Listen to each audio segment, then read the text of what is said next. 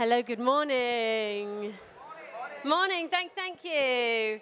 Hope you had a good coffee break. Um, my name is Kira Pugh.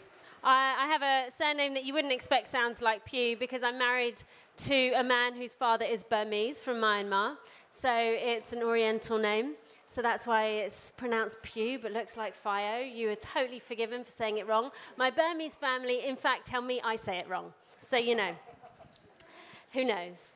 Um, as Fleming said, I live in London. I live in London with my husband, Trevor Pugh, and we have two small children a four year old called Layla and a one and a half year old called Eloise. They're both total rascals, ridiculously independent, and I am trying to help them not be obsessed with the colour pink. Um, I work for Tearfund and have worked for Tearfund for a long time. I've been there 10 years and it is a relief and development NGO uh, that's Christian that grew out of the Evangelical Alliance. And we work in about 50 of the poorest countries around the world. Our method of development is wherever possible through the local church. So we put a really high value on the local church and the change that it can bring. So if you were to go and see our work in Uganda or Cambodia, you wouldn't see a Tearfund sign anywhere. You would hopefully just see the local church working out the needs of its community and together mobilizing for change and transformation. So it's really powerful. I, in particular, work in the youth team. I lead our engagement with young people and young adults. So I'm really extra passionate about the difference young people can make and the power and potential in young adults and in a young generation. Um, and so that gets me a little bit excited. Um, let me think, is there anything else to say? That's, that's probably enough, isn't it? Um, so hopefully this morning Um, I would love you to go away, maybe feeling a little disrupted in your normal life and in your everyday, and also deeply encouraged about the potential that God has placed within you and who you are in Him. I'm going to say a quick prayer for us. Lord, I thank you that you are here. I thank you that your spirit finds its home in us and you dwell here with us. And Lord, we ask that you really speak this morning. Um, you say much more than I say, and you speak much more profoundly into people's hearts and minds. Lord, may we be soft hearted. May we have ears that are inclined to yours. And I just ask that people hear your voice, your voice of disruption or your voice of deep encouragement this morning. In your good name, amen. Right, I'm looking for a clock. Yes, okay, great. So it's 20 past 11, roughly half an hour? Yeah, okay, great. Okay, I want you to think and maybe tell the person next to you who the most famous person is that you've ever met. Most famous person you've ever met, tell the person next to you.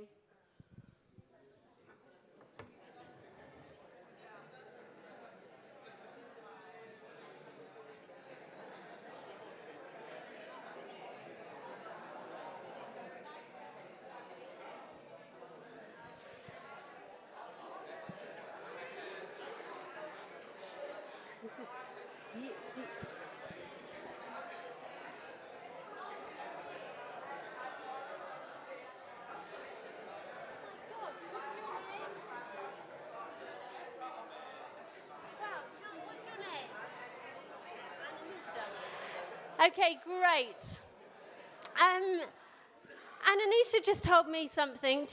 Tell me what you just said.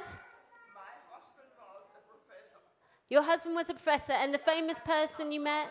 Yes, and he I've been the mature. I I'm I'm only nurse. And you know everyone, but I sort of talked to her and she liked me. And and she loved whiskey and she loved whiskey. Who's the person?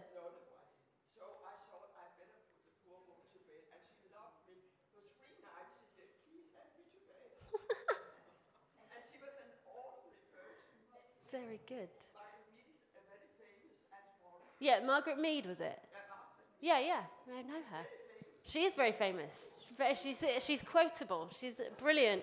Um, and I'm interested. I'm not going to ask you your uh, famous people because I'm a bit worried that I won't know who they are. Um, but I'd like you to just give me a little wave if, when you saw that famous person, you responded to them in any way. Like you went up and you took a selfie, or you asked for their autograph, or you talked to them. Give me, did any of you do that? Some, someone, you helped them get to bed. Brilliant. Um, my husband, have we got any football fans here? Mm, okay, so my husband's a big Arsenal fan, and. Uh, and um, and he, he's also really introverted, very reserved, um, quite a private man. Um, but he saw Van Persie, this was a couple of years ago, and his delight in seeing Van Persie meant that he went up to him and asked him to take a selfie with him, which is very unlike my husband's usual behaviour. He now says Versi's a, Va- Persie is a dirty scumbag because he's left Arsenal, so he wouldn't do it now. Um, but his, his recognition of someone changed his ordinary behavior. He went, you know, from an introvert, reserved man to going like, can I have a selfie picture with you? Um, because sometimes when we encounter someone, we recognize something in them and it changes our response, it changes our behavior. And today I want to think about what happens when we recognize who Christ is, when we encounter Christ, and how that changes our behavior. And what is our act of recognition when we see Christ clearly? I want to tell you a lovely story, one of my favorite Bible stories about a really brave woman, a woman who dropped down social boundaries and limits that they had put on her. She was really courageous and she did something that I think was extraordinary. And the woman is the story in Luke about the woman who anoints and washes Jesus' feet. Because this woman was a scorned woman in her community. She was a judged woman. She had a lifestyle of disrepute, one that you can imagine the mums of the community talking to their daughters and telling them to be well behaved, because if they weren't well behaved, they'd end up like that woman. She was not accepted, but very excluded. And in her community, there was a new, brilliant, roaming preacher by the name of Jesus, who was a rabbi who had come into her town. And Simon the Pharisee was a kind of prestigious, well respected man. And the thing to do for the well respected people was to host the visiting rabbi. So he hosted Jesus and invited Jesus in for a meal. And when someone did this, it was commonplace for local friends, families, neighbors to come and sort of stand around the room and listen to the great pearls of wisdom from the visiting preacher, aka Jesus, at that moment. And so, so Jesus is having a meal with Simon the Pharisee, and there's people in the room, and then someone also enters the room that wasn't supposed to enter the room, that wasn't actually invited to enter the room, and that was this woman. And this woman came and she stood behind Jesus, and she, she started to weep. Her tears just started to break forth, and she might have been quite a hardened woman, perhaps from her lifestyle, but her tears started to wash Jesus' feet. And as she cried, she loosened her hair, which would have been a really intimate thing to do. Um, hair being out loose, like, like we have it now, wouldn't have been normal. But she loosened her hair and, and she wiped and dried the tears off her feet, and she was kissing him as she did this. And then. Um, she anointed him with, with perfume, and you can imagine if every eye wasn't already on this woman, that now this eruption of scent made everybody stare at her. And Simon says this to Jesus.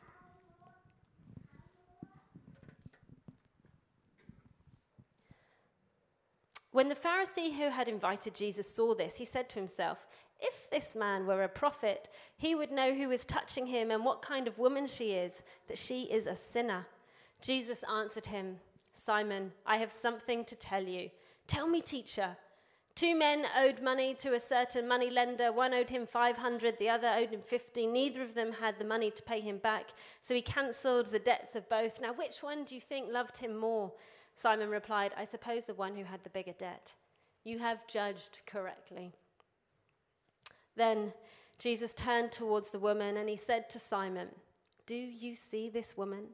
I came to your house. You did not give me any water for my feet, but she has wet my feet with her tears and wiped them with her hair. You did not kiss me, but this woman from the time I entered has not stopped kissing my feet.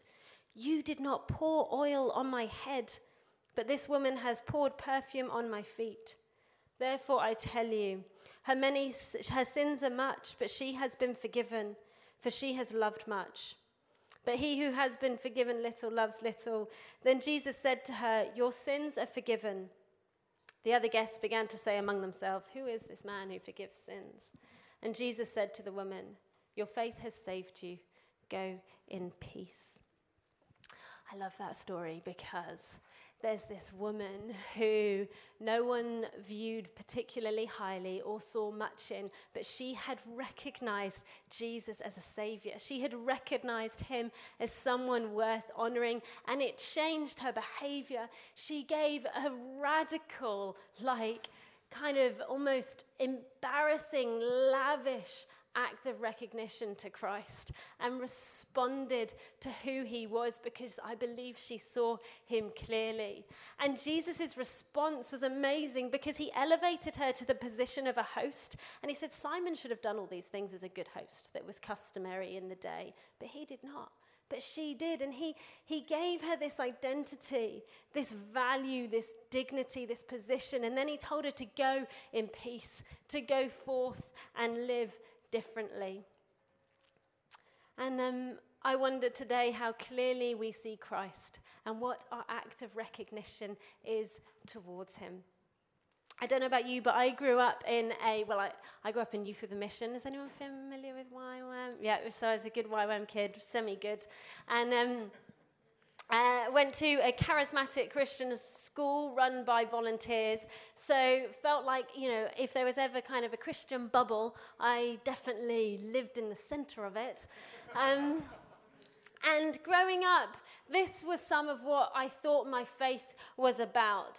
And some of this might relate culturally, some of it might not. If it, if it is, give a little like, let me know. Go, yeah, Give a little like, because I'd be interested if any of this was the same for you. So, but growing up, I sang that I want to be a history maker. Did, was that your song? Okay, and I was part of an army, a generation that could shift culture. We wanted to be shapers, not to be shaped. We were hastening the day of Jesus' return. But now I sometimes wonder if I'm still actually allowed to hope for revival. I was taught how to hug a guy in an A-frame position. Did you, did you, did you do that? I read um, a song about kissing, dating, goodbye. I learned that God loves the sinner but hates the sin. And um, I read books that said boys wanted an adventure and girls wanted a hero to save them. And I'm personally pretty desperate for a different paradigm. Mission became action and evangelism for all. We practiced 60 second evangelistic tactics, imagining we were in a crashing aeroplane telling someone, like, it's your moment, golden ticket, go to heaven. But now some people are wondering if hell is even real. New expressions of faith captured people's attention. I have banged wooden rods on floors. I have painted my worship. I have yelped. I've had creative expressions. And I'm really fascinated about uh, the reimagination of our church and how we serve and engage our communities. I was on a journey and looking for company, and I understood that God was my personal savior and I invited him into my heart. But now I know that he is also the earth's creator, and I have care of his creation. Amen. Thanks. Um, now, I have a confession. I had done a really lovely PowerPoint, which I then sent the wrong slides. So I'm going to draw instead. So, Martin, you give a little cheer. Martin is going to uh, help us here. Hey. So, my faith looked a bit like this God loved me, and, um, and my faith and my understanding of my theology kind of started and ended with me.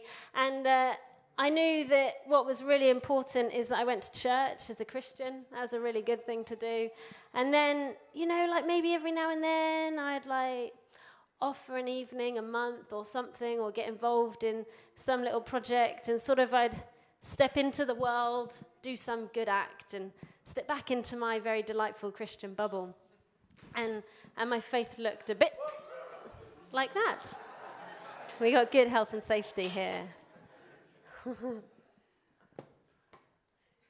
But that's wrong, right? That can't be right. Yeah, that can't be. Did you see it? We should have turned it around. You saw it? Okay, good. That can't be the right picture, surely. And what I realized is actually, for God so loved the whole world that he gave his one and only Son, that whoever believes in him shall not perish but have eternal life. And into this world, God placed his priesthood.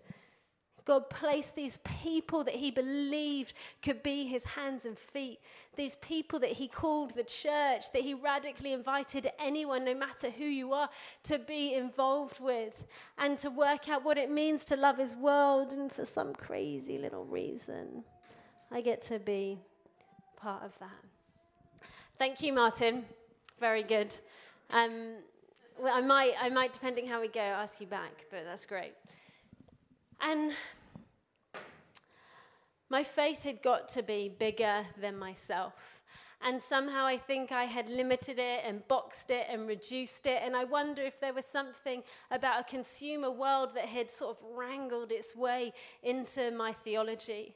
That salvation went on sale and we reduced the cost of following Christ. And that somehow maybe made it easier or, or less hard or less costly.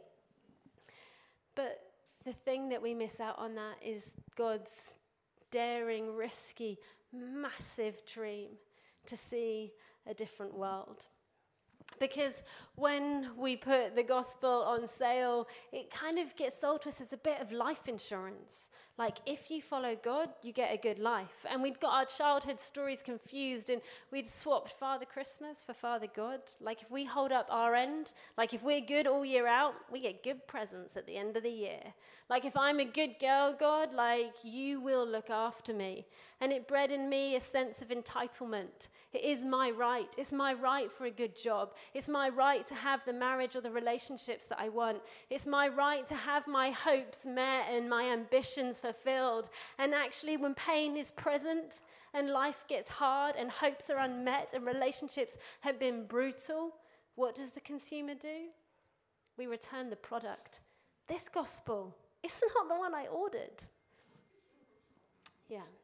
So we need a clear view of Christ. We need a view that is big. And as I get older, I feel like pain is becoming more part of life. Like my little jar of pain is filling up.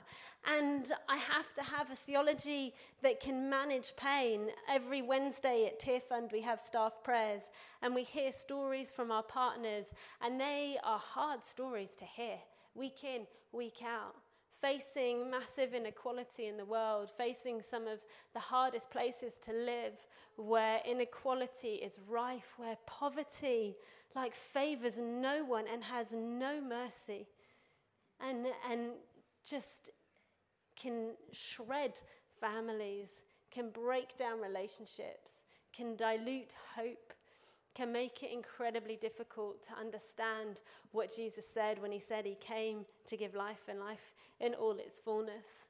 So I need to have a theology that can understand that.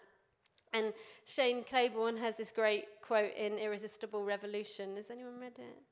And he says that someone was asking him about this good God and how there can be all this pain and suffering in the world. And he said he felt like there was this gentle whisper in his ear that was like, I don't know, you tell me, because I've called you to be my hands and my feet and to love the world. And so, some of that disruption for us today is understanding that we live in an unfair world. And for some of us, we have the favored, favored bias in that world. That, that our disruption in our everyday and in our life is on behalf of people whose, where poverty is merciless and where it is rife. When I um, was in um, giving birth to my eldest daughter called Layla, my appendix had ruptured, right? Anyone's appendix ruptured? Now, it's, it's very rare, so don't don't worry. Um, so it doesn't happen very often, but it's also very difficult if you're very pregnant to diagnose an ruptured appendix. Anyway, so what that meant is I gave birth to a brilliant, lovely, healthy little baby girl, and that was all great. But then afterwards, I got really sick because um, I was getting all sick inside and all a bit gross. and, uh, and it was really scary. My mum would hold Layla and she would look at me and she was scared for my life. And we were in um, this high intensity unit with another young mum who was having her second baby, and she knew that she only had 50% chance of the baby to survive. There was so much equipment outside the room, I'd never seen so much equipment. And so we got to know her a little bit, and she went off to give birth, and we knew it would be really hard, and we wished her the best of luck. And she was with her mother, so her gra- the grandmother of the story, and I was with my mother, the grandmother of the story. And she went, and very sadly, she lost the baby. And her mother came back um, into the ward. And the there's lots of mothers here, so I'm trying to be clear. But the young mum had also um, bled a lot, so her life was um, threatened for a little while, although she was okay. But this grandmother came in and she saw my mum and my mum in a really vulnerable place herself and a state of fragility and, and nervousness. And they looked at each other and they just embraced and they held each other.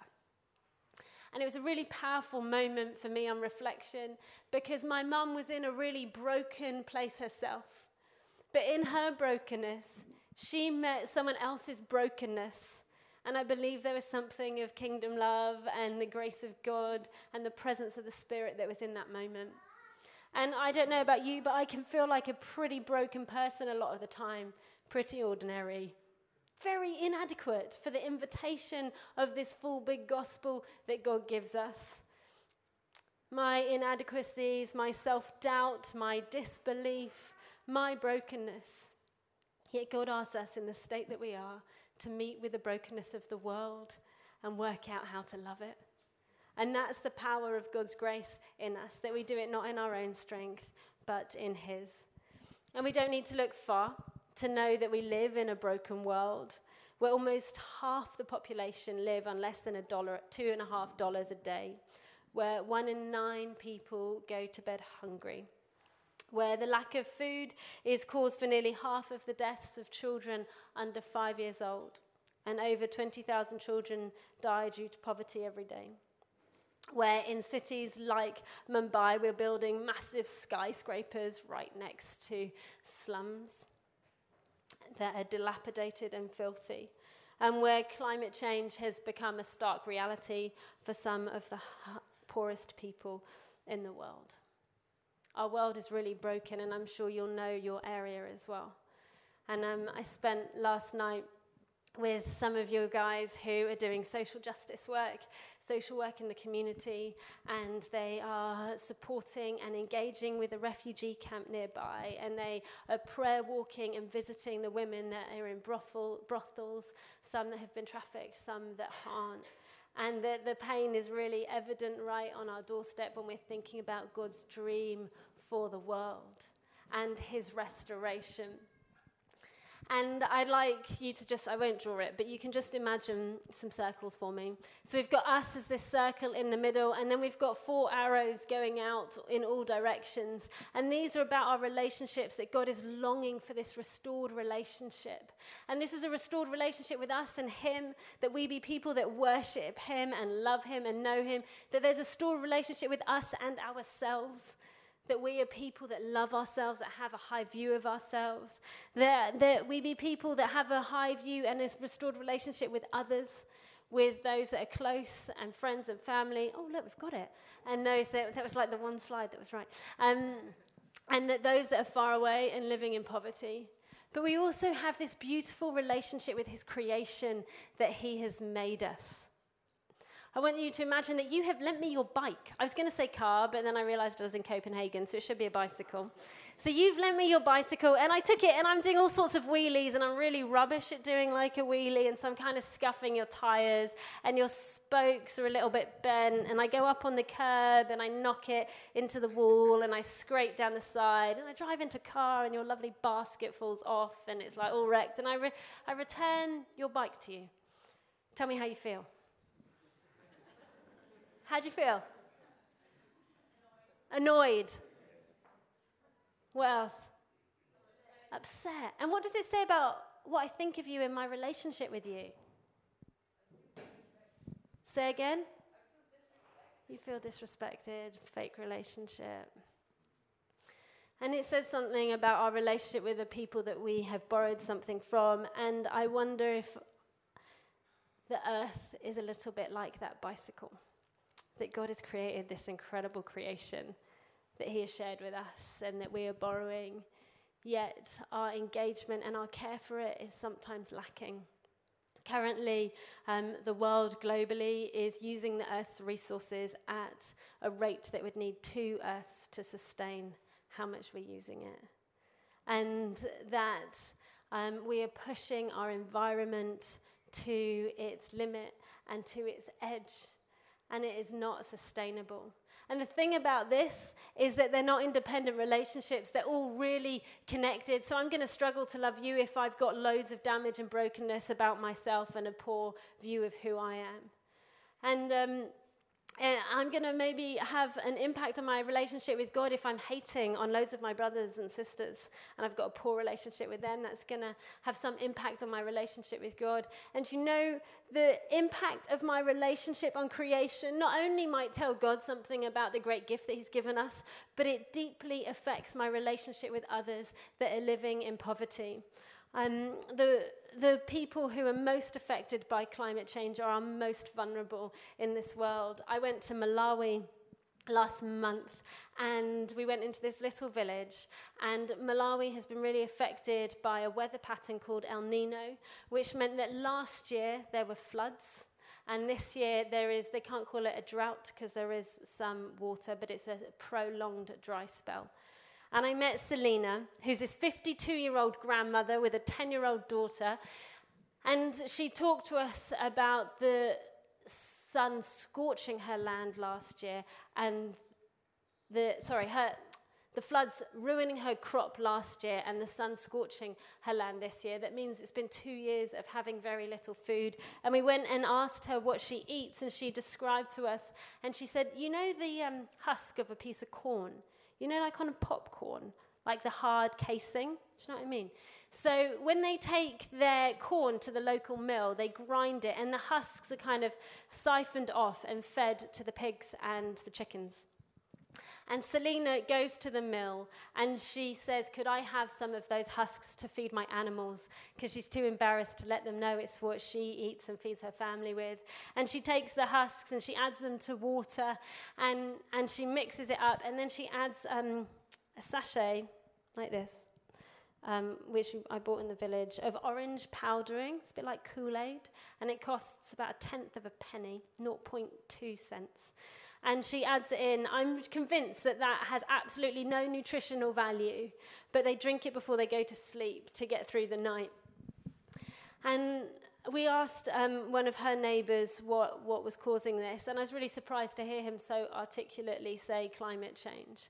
And so I think about my relationship with creation and my care of the planet has a direct impact on my friend called Selena. And we are just going to watch a little video for a couple of minutes.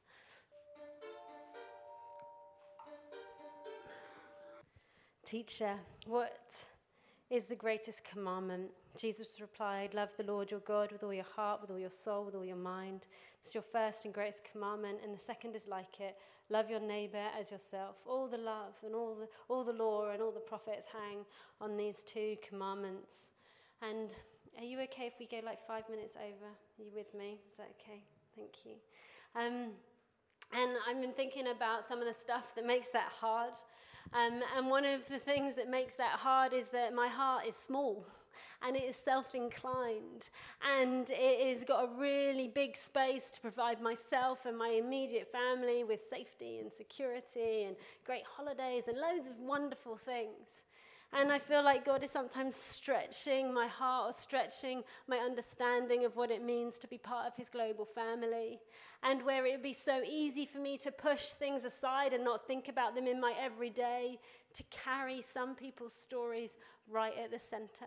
For me to carry Selena's story really close. So when I eat food, I don't feel guilty, but I feel really, really thankful and thinking about my relationship with food, that actually I have got a relationship with food. I don't know what it's like here, but in the States and in the UK, we're over consuming red meat. So we're eating loads of red meat. And that's got a high intensity on the environment as it's a really intensive process. The rainforests are being taken down to f- provide land for cows, but there's not enough grass for the cows to eat. So we have to go through a big production of corn. We have to then make corn for cows to eat. We have to fly the corn over. We feed the cows. We could probably eat the corn. Then we p- harvest the cows and we fly their meat over for us to eat, for example. It's quite technical. Um, but, but thinking about actually what's my relationship with food? And, and is there things that i'm over consuming in? Or is there ways that i could think more locally or think about the air miles of my food? Or think about really easy everyday things that start to make a difference and help me care for creation? And I am asking God to help me not push aside the things that are so easy for me to push aside. And my encouragement for you is maybe find a story, a story that, that you can sit with, that isn't going to make you feel like full of guilt, but might disrupt you every now and then. Might build and grow a thankful heart, and might be someone or some a story that can just stretch you a little bit to not put aside the things that we could easily put aside. The other reason I think we find it hard is because these small everyday changes, like recycling more or thinking about my meat consumption, you go like, does it really make a difference? Does whether I have salami in my sandwich make any difference to Selena? And part of it goes, that's not the point. The point is that I've got a righteous and healthy relationship first and foremost. And so, actually, if I can respond in a way that is loving someone, regardless of the difference it makes, God calls us to love. But secondly, it does make a difference. So in the UK, we're doing this thing called the Big Switch, and we are asking churches and Christian families and anyone that will listen to us to think about where their energy is supplied and to get green energy and renewable energy. And so we want to get the church all across the UK, Christians all across the UK using green energy. And then we want to write to the government and go, look, all of these individual households, all of these places of worship, we really care about the environment. And government, we want you to keep your promises that you made in Paris about thinking about the environment and not overusing it. So our small, everyday differences, when we come together, can make a really big difference and can be a way that we can work out how to love our world. And lastly, the thing that I think makes it hard is that sometimes we don't recognize the story of Christ and who he is. And our encounter with him falls short. And for some of us, I think maybe we might even feel a bit like that woman who washed Jesus' feet, and we're not sure we're fully invited. We're not sure we're really good enough to enter and share God's dream. We're sure that that person over there is a much better Christian, and if God wanted to do something to make any real impact in this world, He would choose them, right? He wouldn't choose me. I'm not good enough, I'm not clever enough, I tried and I failed last time, I'm from the wrong background, I don't have the right qualifications, I'm not cool enough, pretty enough, the right size, the right gender. And there's all these things that stop us. And the great enemy, the great trick of the enemy, is that we believe these lies that go around in our head. And the devil would love nothing better than to stop the body of Christ moving into action. Nelson Mandela has a lovely phrase and quote, and he said this Our deepest fear is not that we are inadequate, our deepest fear is that we are powerful beyond measure. It is our light, not our darkness, that most frightens ourselves. We ask ourselves, Who am I to be brilliant, gorgeous, talented, and fabulous? Actually, who are you not to be? You are a child of God. Your playing small does not serve the world. There is nothing enlightened about shrinking so that other people won't feel insecure about you. We are all meant to shine as children do. We were born to make manifest the glory of God that is within us. It's not just in some of us, it is in everyone. And as we let our own light shine, we unconsciously give people permission to do the same we are liberated from our own fear, and our liberation automatically liberates others. And if you sit here today thinking that you are too ordinary, or too broken, or too ashamed, the scripture is full, no less than that story read at the start, of people that have found something exceptional in Jesus, found something deeply compelling, that they have encountered him and they have had a brave and remarkable act of recognition that means that we are sent forth into his world to love the least, the last, and those that are so easily forgotten. I'm going to pray for us, if that's okay.